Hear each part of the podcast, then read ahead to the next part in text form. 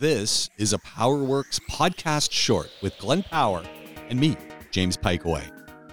stop or start, stop, stop, start, whichever way you call it, on cars now is mostly fitted to everything. I think Yeah. I think Porsche have it on GTS models. You know, it's it's on everything. If so, the, so the the the case study that we sort of based our training around or had as, as cited in our training when we did this system in in VW was our average engine size turned out to be a 1.6 for the range in the UK and anything that was left, any engine that was left running for seven seconds of that size would use more fuel after seven seconds had it if it had been turned off. So if you're gonna turn the car off when you come to a stop, if it stays off for longer than seven seconds, you've saved fuel. Because when you start it back up, you use a little bit of fuel to get it to start. Yeah. But if it had been if it had been running for seven seconds, it would have used more. Okay. So there's that. Now, one of the problems with this is they come with expensive batteries. These systems don't just use normal batteries. They're, they're Oh. usually absorbent glass mat because starting a I didn't car, know that. I just thought it was just turn it off, turn it on. starting a car with a liquid battery, starting a car makes the battery very hot. Uses a lot of power, 40, 50 amps typically, Mm. and that makes the, the, the battery acid hot and it starts to evaporate.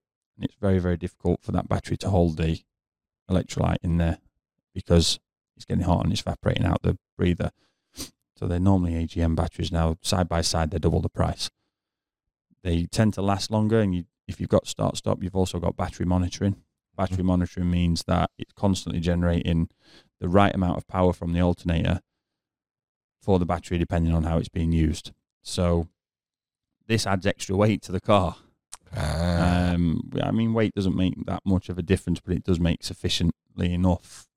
If you were to say, if you look at it from a manufacturer's point of view, they're not interested in an individual car. There's certain things they have to meet for the individual car, but if you can save a hundred, well, if you can save, let's say you can save ten kilos, but you're producing one million of those cars, that's ten million kilos less weight to move around. That's a lot of fuel. yeah, yeah, for sure. So as a manufacturer, that's the big picture that people sometimes forget.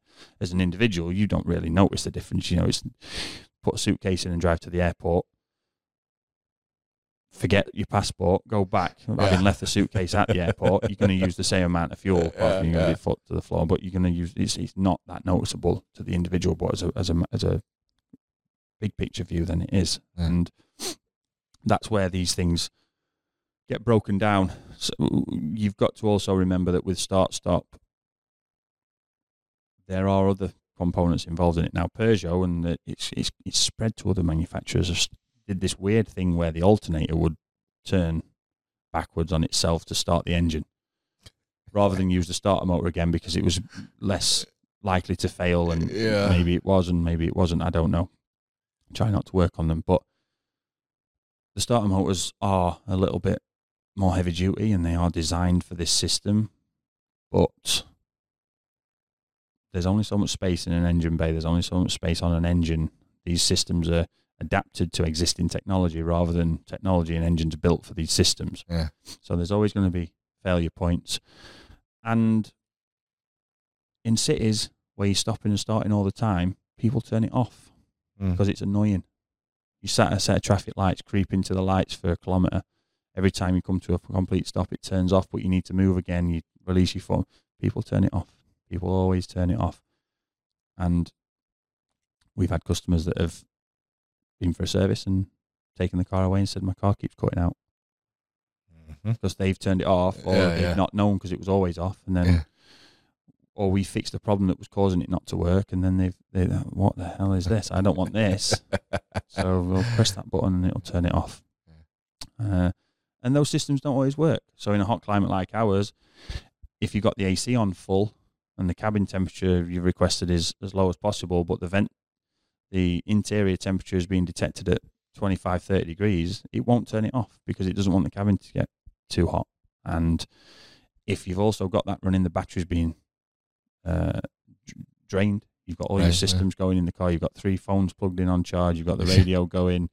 You've got kids in the back watching the screens. They're they've they've got iPods plugged in on charge. You've also got the off. AC on. Yeah. it- you know, it's not going to work because it can't because it can't afford the battery to Yeah. to, to drain.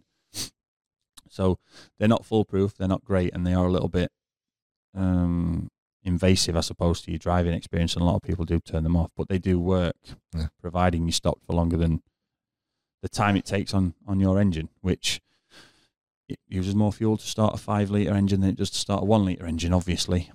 But it also takes less time to make that up by turning that engine off. So, uh, as I say, I can know, I remember the figure for the 1.6, but I can't remember what it was for, for other engines, and if I was ever told. Um, but they they do work.